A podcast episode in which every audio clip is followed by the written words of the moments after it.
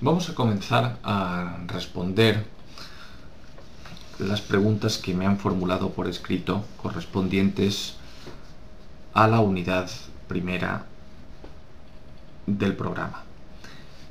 Lógicamente he realizado una selección de las preguntas en las que no cito eh, el nombre del alumno que lo formula y he procurado pues recoger, como es lógico, aquellas que me parece que pueden tener mayor interés.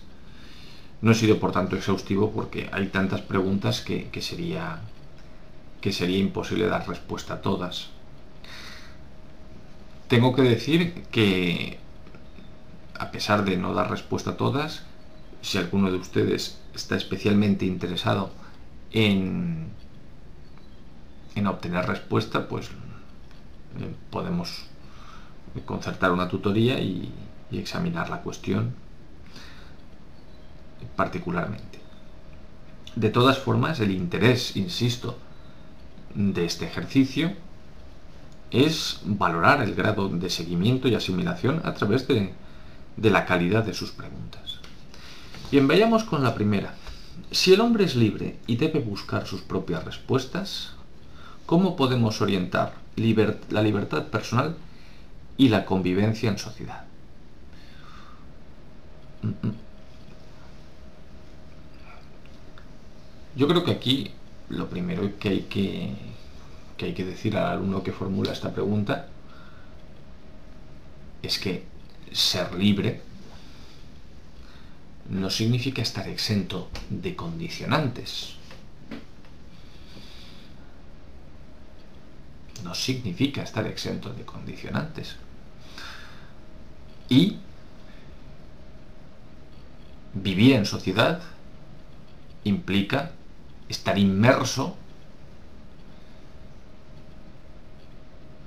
en un haz de relaciones del cual forman parte unas creencias arraigadas socialmente que pueden haber condicionado. En el caso de que estemos instalados en ellas disculpen la aparición de esto eh, nuestra propia visión del mundo, pero lo importante es ser consciente de que el ser humano es capaz de comprender cuáles son los condicionantes que le influyen tanto a nivel personal, bueno, siempre a nivel personal, pero cuáles son los condicionantes de todo tipo, y en este caso por lo que pregunta el estudiante los condicionantes que a nivel social marcan nuestra forma de pensar, de actuar y superarlos, rechazarlos, valorarlos críticamente, en definitiva, con el fin de tomar decisiones respecto a cómo queremos orientar nuestra vida.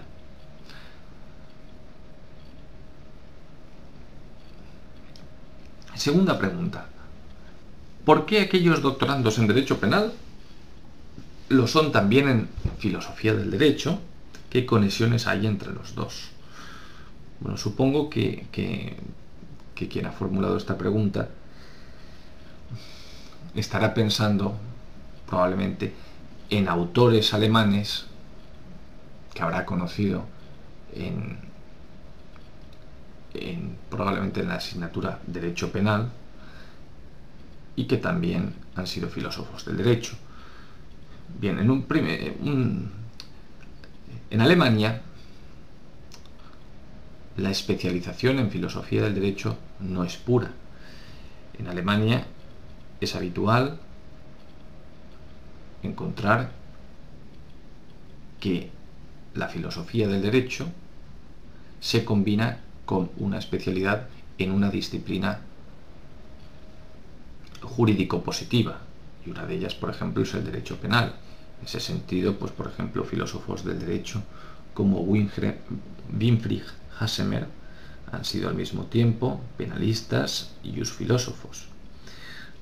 Aquí ya tenemos una primera conexión, es que la propia exigencia académica alemana de combinar ambas disciplinas. Pero por otra parte, hay que tener en cuenta que en el ámbito del derecho penal es muy importante el problema de la acción. Comprender en qué medida somos libres para actuar de una determinada manera, porque eso puede tener consecuencias a la hora de valorar el reproche penal. Y este tipo de cuestiones también son objeto de interés desde la perspectiva filosófico-jurídica, que se pregunta sobre las raíces de la acción humana. En ese sentido podemos decir que existe conexión entre el derecho penal y la filosofía del derecho, que un buen tratamiento, un tratamiento riguroso de cuestiones penales exigen también una formación en el ámbito filosófico jurídico. Tercera pregunta. En el apartado de derecho y política, según el criterio de Sergio Cota, ¿qué relación existe entre los conceptos amistad, caridad y derecho y política?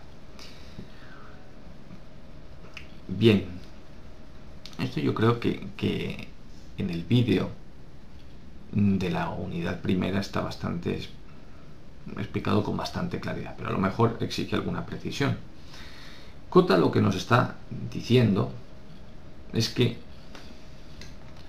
es imprescindible dar respuesta a una situación existencial concreta, y es aquella que se manifiesta en una enemistad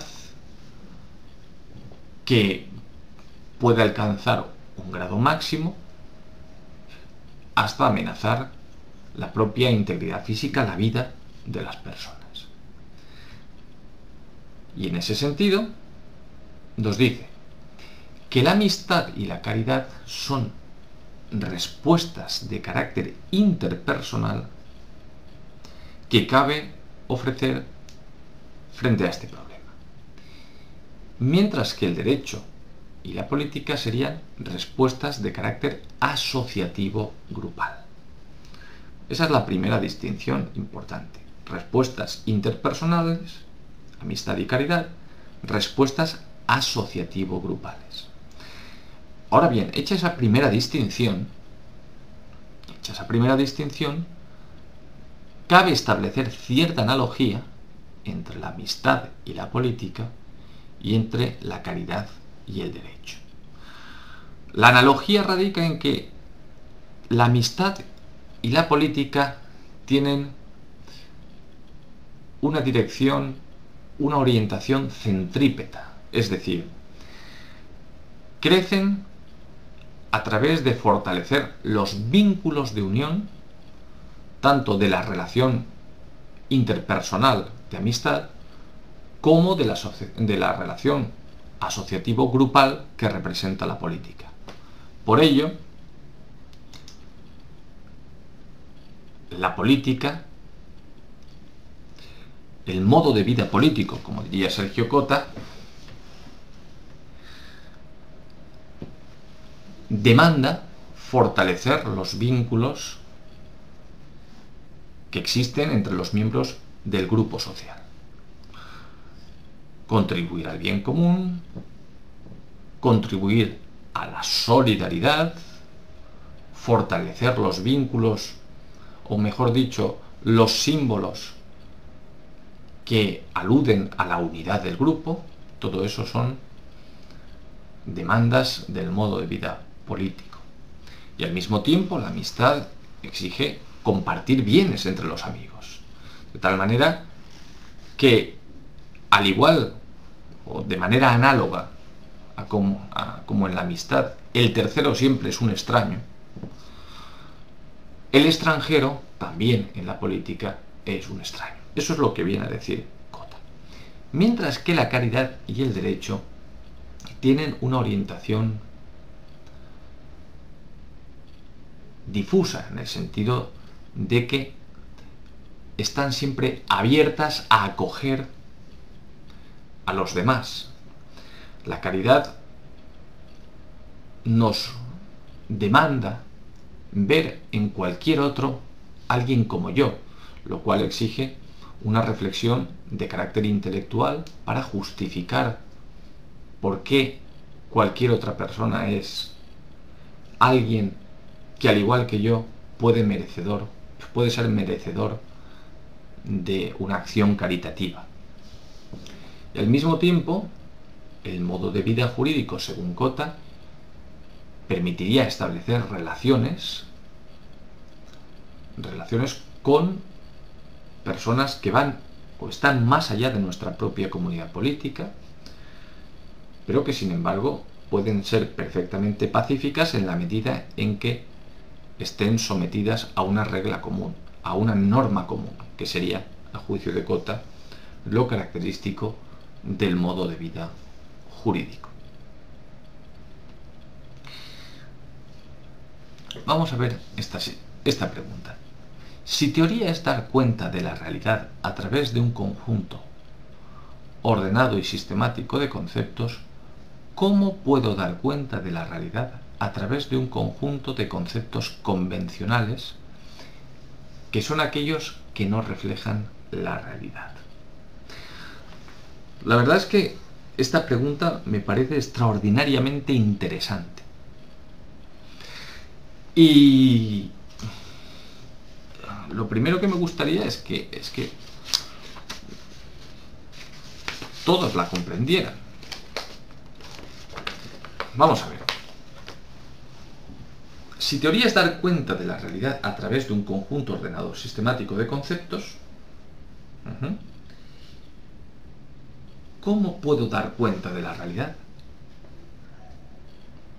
A través de un conjunto de conceptos convencionales que son aquellos que no reflejan la realidad. La pregunta está poniendo sobre el tapete que hay conceptos que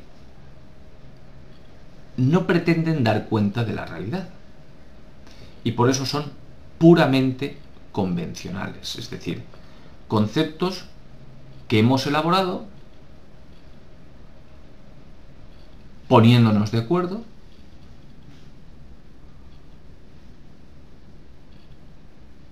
llevando a cabo una convención y que por lo tanto pueden transformarse a través de una nueva convención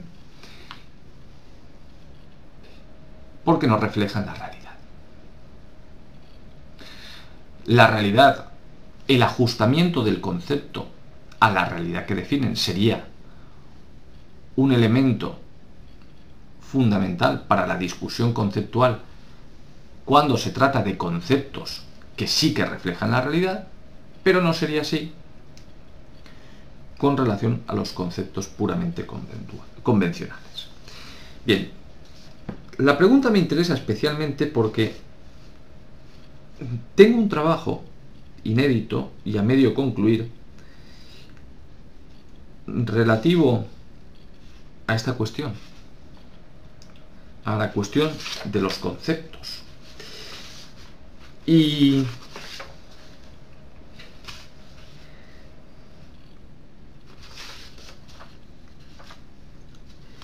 yo creo, y eso lo defiendo en este concepto, que la clave para responder a esta pregunta consiste en preguntarnos, ¿un concepto convencional equivale a un concepto que se construye de manera arbitraria?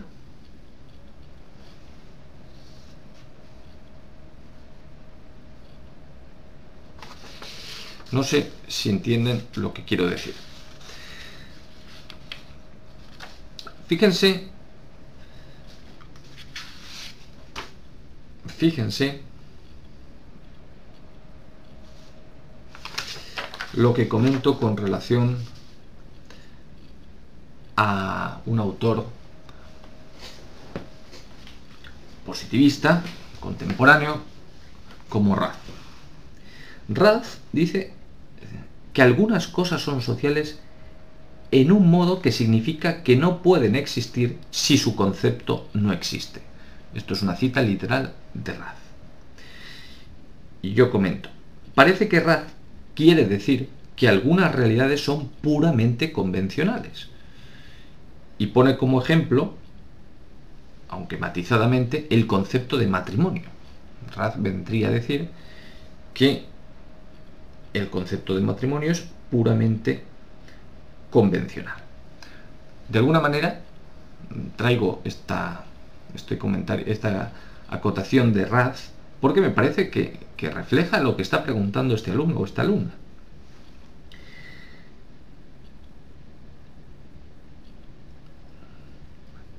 Insisto, y esto que estoy comentando lo extraigo de lo que tenía redactado en este artículo inédito. Y digo, parece que Raz quiere decir que algunas realidades son puramente convencionales, lo cual significa, si interpreto correctamente su pensamiento, que en estos casos no es necesario buscar las propiedades esenciales del objeto en cuestión, pues el conocimiento se logrará mediante la elucidación del concepto, es decir, sin necesidad de confrontarlo con, la con realidad objetiva alguna independiente de él.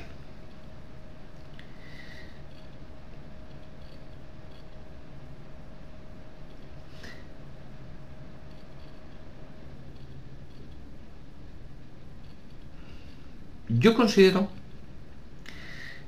que un concepto construido convencionalmente, aunque no se ajuste a una realidad concreta, debe cumplir una finalidad.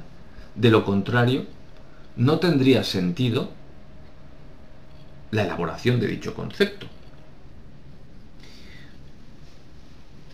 Por ello, a mi juicio, a mi juicio,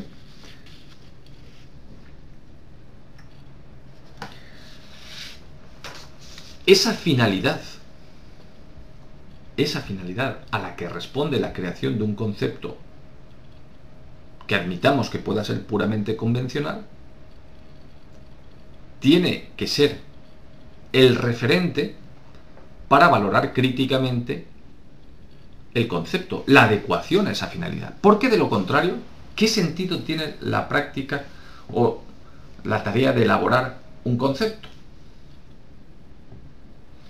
Por eso, me parece que no debemos confundir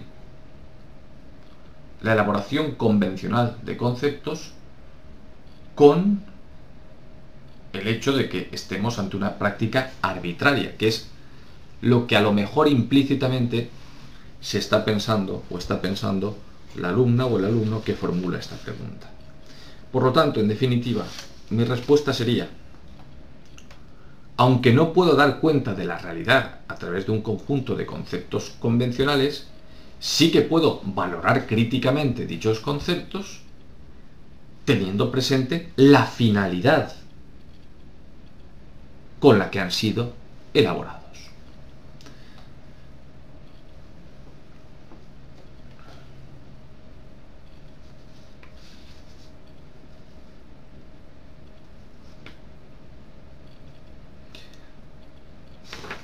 Vamos a ver la siguiente pregunta. Si aceptamos que la moral es fundamental para la subsistencia de un derecho tal y como lo concebimos, ¿cuál es entonces el mejor derecho si tomamos como punto de referencia las distintas morales existentes en el mundo?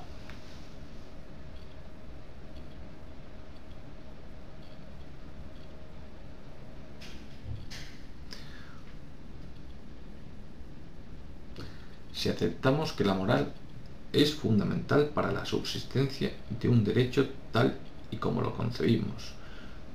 ¿Cuál es entonces el mejor derecho si tomamos como punto de referencia las distintas morales existentes en el mundo? Vamos a ver. La verdad es que mm, la pregunta no es excesivamente clara a mi juicio. Vamos a empezar por la primera frase, o la primera parte de la frase, si aceptamos que la moral es fundamental para la subsistencia de un derecho tal y como lo concebimos. Vamos a ver. Desde mi punto de vista, y esto es algo que vamos a explicar más detenidamente en la lección, en la unidad 5, si el derecho tiene como finalidad esencial hacer posible regular las, las, relaciones humanas, ordenar la sociedad, con el fin de asegurar una convivencia pacífica y digna de seres humanos, parece evidente que en esos objetivos fundamentales tengamos presente una determinada concepción del ser humano y de qué es bueno para el ser humano, lo cual nos remite a un juicio moral. A un juicio moral que puede ser polémico. Es decir, puede haber discrepancias en el ámbito moral a este respecto, de tal forma que no haya consenso respecto a qué es lo bueno o qué demanda una convivencia digna de seres humanos. A mi juicio, por ejemplo, una convivencia digna de seres humanos debe respetar la igual dignidad de todas las personas. Cabe pensar en planteamientos morales en los cuales se entienda, por diversas razones, que el varón es superior a la mujer. El varón tiene unos ámbitos de actuación que la mujer no tiene. Entonces, evidentemente los planteamientos morales pueden ser pueden ser distintos y en ese sentido sometidos a debate, a crítica. ¿Cuál es entonces el mejor derecho si aquí yo creo que, que, estamos que esta pregunta no tiene demasiado sentido, no sé tampoco por qué la he seleccionado. Mm, quizá porque he pensado que se estaba planteando algo distinto a lo que realmente veo ahora que la estoy leyendo con más detenimiento. Pero, en cualquier caso, la idea fundamental es que no se trata de, mejor o peor en un sentido apodíctico, sino se trata de reflexionar sobre qué es bueno para el hombre, qué exige, por tanto, el ser humano como punto de apoyo para las bases morales de un sistema jurídico. Siguiente pregunta. Si partimos de la base de que la práctica y ejercicio del derecho no está reñido con la aplicación de la ética y la moral, sino que es algo que está incluido en el derecho, podemos decir que las razones morales fundamentan y justifican las decisiones jurídicas? Bien, en la lección cuarta, cuando examinemos la posición de Alexi relativa a la conexión entre derecho y moral, vemos como Alexi defiende que existe una conexión necesaria entre derecho y moral. Y él considera que la práctica y el ejercicio del derecho no solo no está reñido con la presencia de argumentos morales, sino que es demandado por el mismo. ¿Por qué? Lo puedo anticipar. Alexi entiende que en muchos casos las normas jurídicas, por su propia estructura, lingüística también, permiten distintas respuestas al amparo de las mismas. Es decir, el derecho permitiría distintas respuestas, todas ellas lícitas, todas ellas admisibles. Pues bien, en la medida en que el derecho formula una pretensión de corrección, lo que viene a decir Alexi es aquella solución jurídica que se adopte tendrá que ser justificada como la más adecuada. Pero claro, en esta justificación de que se trata la más adecuada, los argumentos jurídicos ya no van a desempeñar un papel porque todas las decisiones, todo el abanico de decisiones que se nos plantea, son igualmente admisibles. Por lo tanto, será necesario llevar a cabo una argumentación de carácter moral. Entonces, a la respuesta, podemos decir que las razones, a la pregunta, podemos decir que las razones morales fundamentan y justifican las decisiones jurídicas. La respuesta sería, algunos autores, como Alexi, consideran que, en efecto, que sí. Otros autores, en órbita de la concepción positivista, por ejemplo, Kelsen o Hart, dirían que no, que en este terreno de apertura del derecho hay que actuar a través de, una, de un ejercicio voluntarista, es decir, el juez decide voluntariamente cuál va a ser su decisión.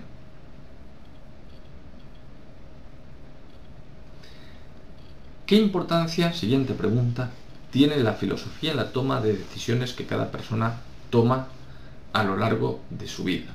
Pues, pues realmente yo creo que, que poca, ¿no?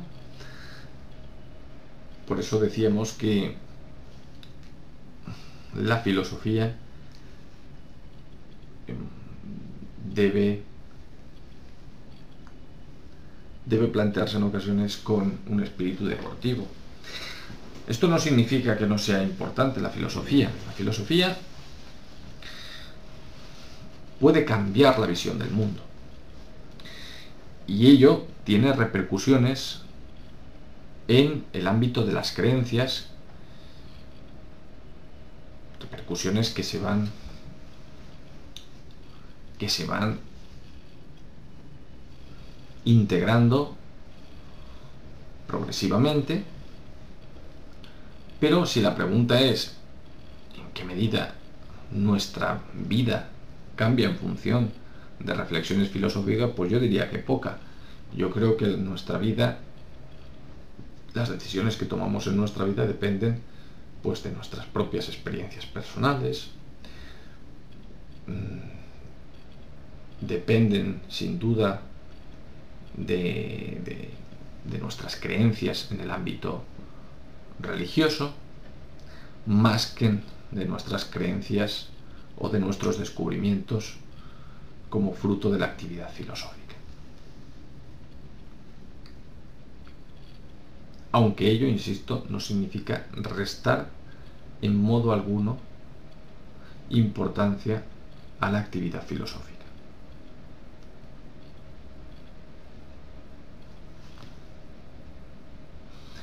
Siguiente pregunta.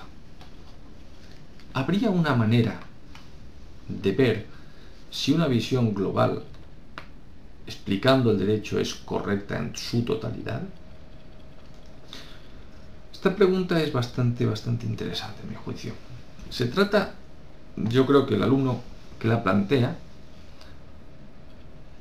está teniendo presente que toda teoría constituye un esfuerzo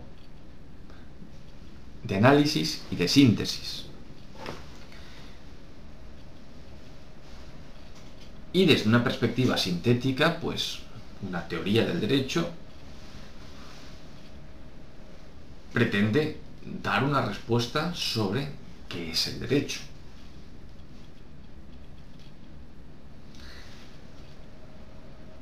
¿Cómo podemos ¿O existe alguna manera de juzgar la corrección de una teoría del derecho en, en cuanto a la visión global que ofrece? Bueno, a mi juicio,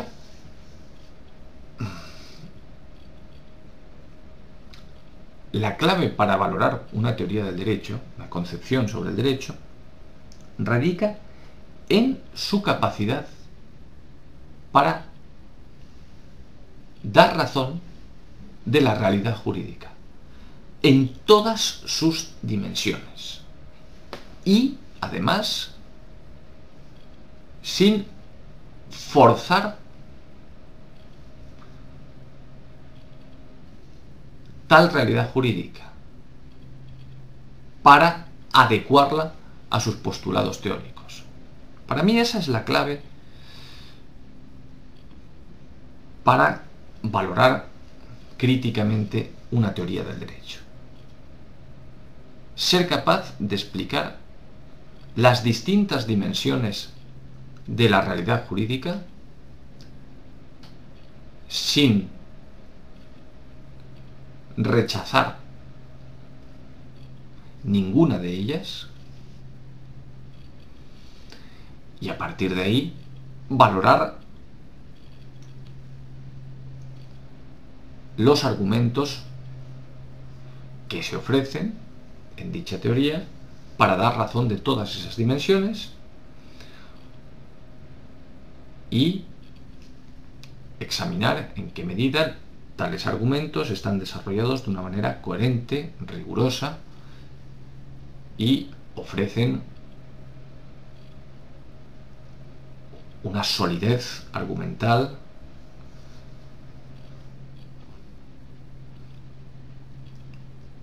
capaz de dar respuesta a las preguntas que plantee cualquier interlocutor.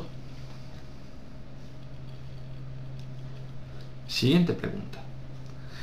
En cuanto a la teoría de la vinculación no positivista de Alexi, donde se entrelaza el derecho y la moral, ¿se entrelaza la moral al derecho en la visión de quien lo ejecuta o en el derecho mismo?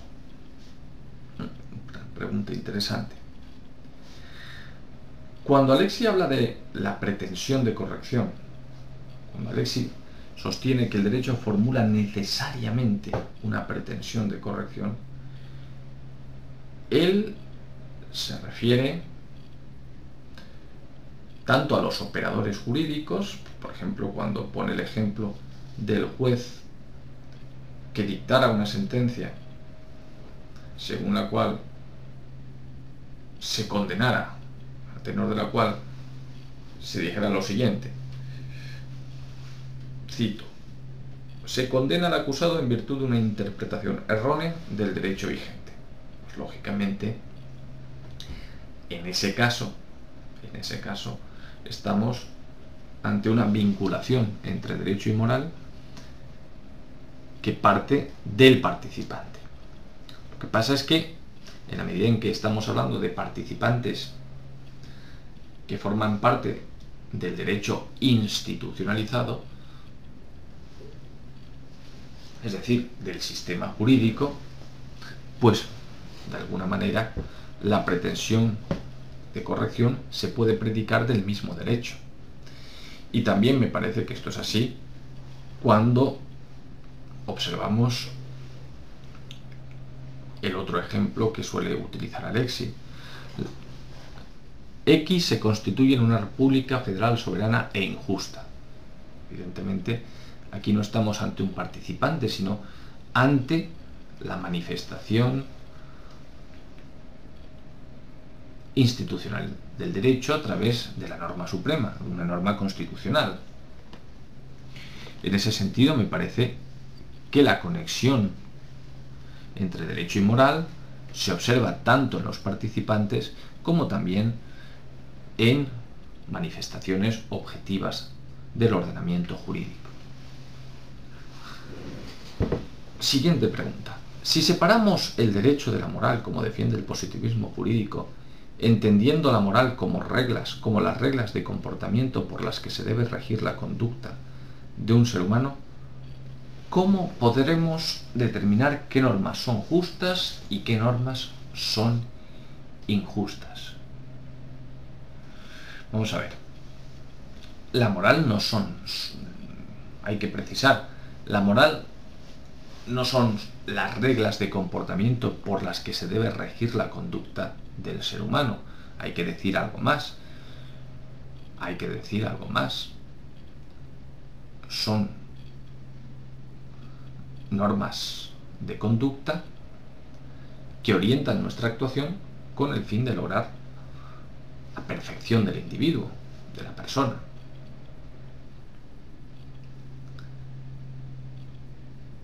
Si separamos el derecho de la moral, a la respuesta cómo podremos determinar qué normas son justas y qué normas son injustas, pues lógicamente el único criterio que tendríamos es la adecuación de la conducta a la norma jurídico positiva.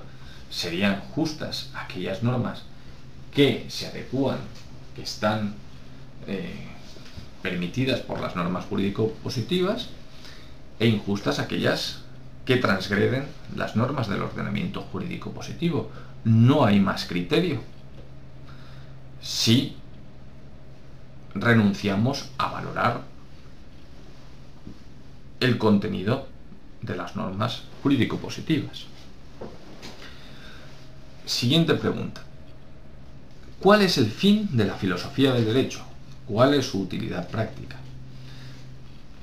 Sin duda, esta pregunta me parece que había que destacarla porque, aunque ya lo expuse en la clase de presentación, pues parece que eh, las clases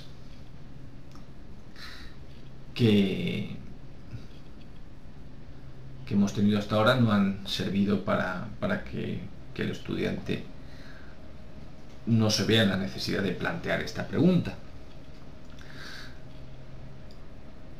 La filosofía del derecho tiene como finalidad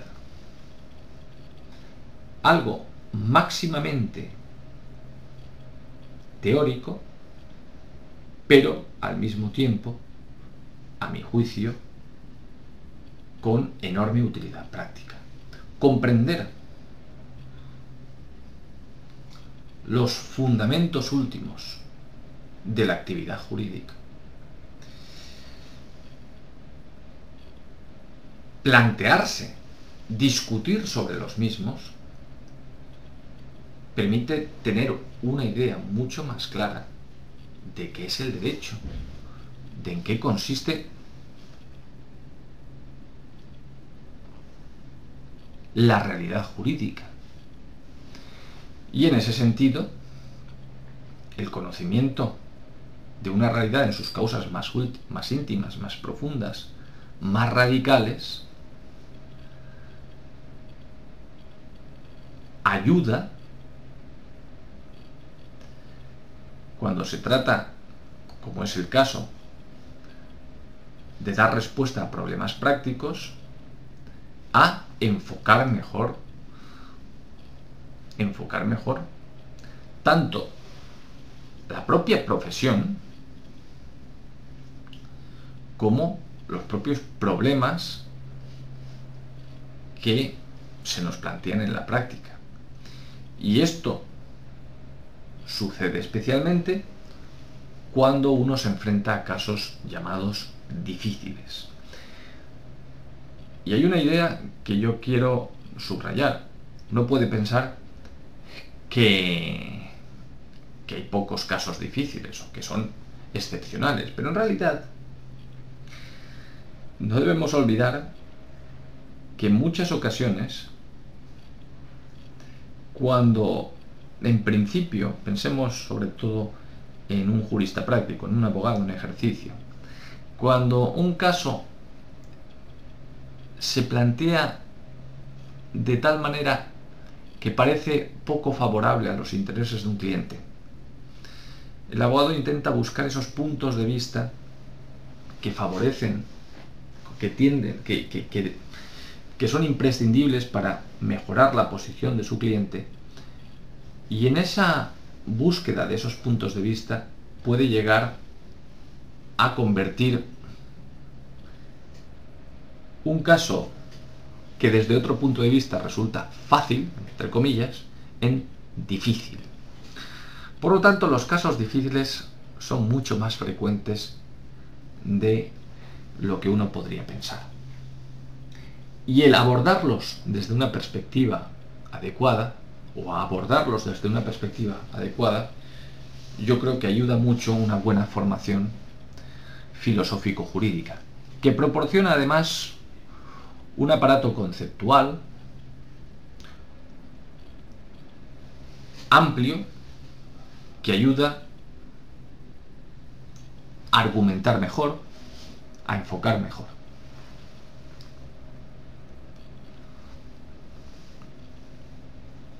Siguiente pregunta. ¿Cómo es posible ubicar la filosofía del derecho dentro de la filosofía en sí? ¿Como una determinada ciencia? ¿Y cuál es? A ver, vamos a ver. ¿Cómo es posible ubicar la filosofía del derecho dentro de la filosofía en sí como una determinada ciencia? ¿Y cuáles son sus relaciones con la ciencia jurídica?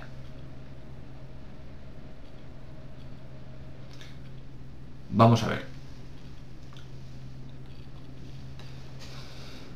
La filosofía del derecho no puede ser ajena a los debates relativos, a muchos problemas de la filosofía en general. Esto lo pone de relieve Alexi en su artículo sobre la naturaleza de la filosofía del derecho y yo comparto su opinión completamente. La filosofía del derecho no puede recluirse en un ámbito inmune a problemáticas que están presentes en la discusión filosófica en general. Pero me interesa especialmente destacar la parte final de la pregunta, que viene a demandar una aclaración de las relaciones entre la filosofía del derecho y la ciencia jurídica. Si la filosofía del derecho aspira a comprender la realidad jurídica en sus causas más íntimas, más profundas, da razón de la misma, al mismo tiempo, al mismo tiempo, también la respuesta que ofrezcamos sobre el derecho desde una perspectiva filosófica deberá ser coherente, deberá inspirar la manera de entender la ciencia jurídica, que se centra fundamentalmente en la dimensión normativa del derecho. Por lo tanto, hay una clara conexión entre el nivel filosófico de conocimiento jurídico y el nivel científico jurídico. Tiene que haber coherencia entre la manera de entender el derecho en sus principios filosóficos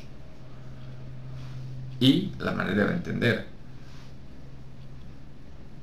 la labor científico-jurídica y, aunque no se añade en la pregunta, habría que incluirlo también, el momento decisivo de la actividad jurídica, que es el momento de la decisión, momento práctico prudencial en el que hay que tomar una decisión respecto a un problema concreto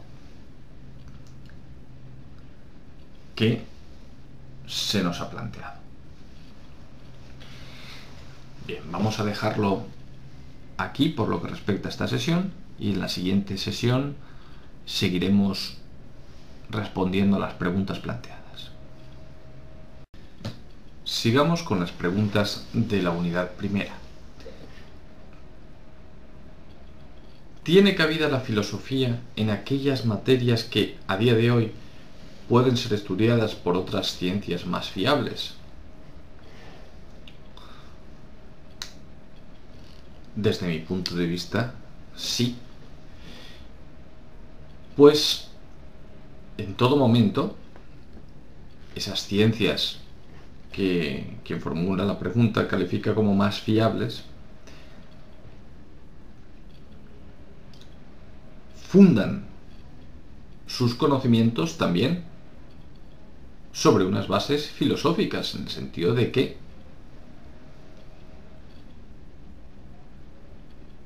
lo habitual es entender en el actual contexto científico que conocimientos fiables son aquellos empíricamente demostrables. Pero afirmar esto mismo, es decir, que son conocimientos fiables, aquellos que son empíricamente demostrables, presupone a su vez una determinada filosofía de la ciencia. Que a su vez se basa en una determinada manera de entender la realidad en la que se discrimina aquello que en tanto empíricamente constatable merece mayor atención con relación a aquello que no es objeto de un conocimiento empírico. Por lo tanto, sin duda, la filosofía tiene cabida, tiene cabida en todo momento, incluso en aquellos ámbitos científicos en los que se están alcanzando más logros y que son considerados, por utilizar los términos en los que se formula la pregunta, como más fiables. Siguiente pregunta. ¿Tiene en el common law la filosofía del derecho su máxima expresión? Common law, como probablemente conocerán, es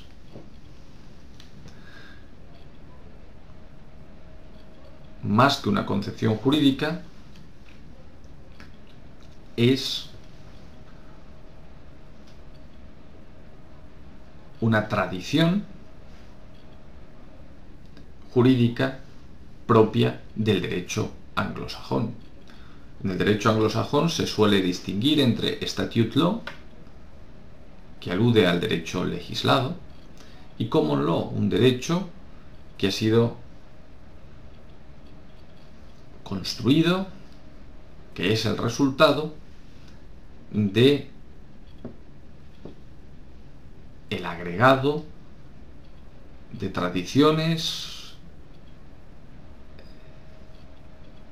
de doctrinas elaboradas por los tribunales y que han sido consolidadas con el paso del tiempo. Por lo tanto, no estamos ante una filosofía del derecho. Podría entenderse que detrás de la atención que en el ámbito anglosajón se presta al common law, existe una manera de entender el derecho. Y en ese sentido, en ese sentido, sería exigible poner sobre la mesa esa fundamentación jurídica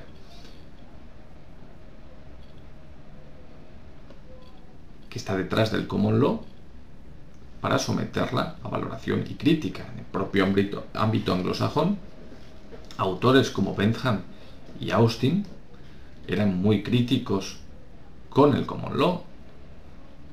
Y eso lo, hemos, o lo vamos a ver a lo largo de la asignatura. Siguiente pregunta. Diferencia y o equivalencia de los términos argumentación y razonamiento dentro de la filosofía del derecho. Si no equivalentes, están muy relacionados, puesto que la argumentación o una argumentación implica la presentación de razones, de razones que se articulan con la finalidad de defender una determinada posición teórica o práctica.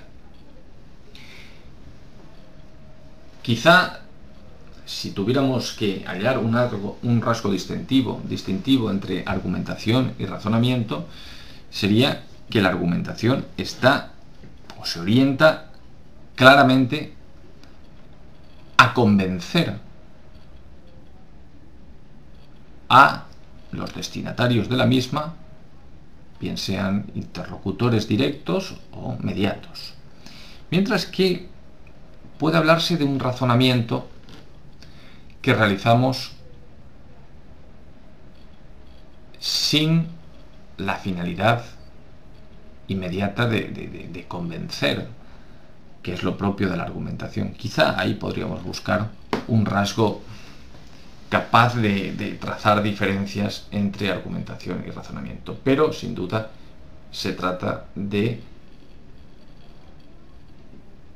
términos, conceptos muy próximos. Y finalmente, ¿podría decirse que la filosofía nace en oposición a la religión? Un dogma que ofrece respuestas sobre lo que existe, la acción humana, etc., con prohibición de cuestionar dichas respuestas. Bueno, vamos a ver. Si se interpreta la religión, si se interpreta que la religión ofrece respuestas que no pueden ser cuestionadas, lógicamente habría una oposición clarísima entre filosofía y religión. Ahora, podemos interpretar que la religión, pensemos por ejemplo en la religión cristiana, aspira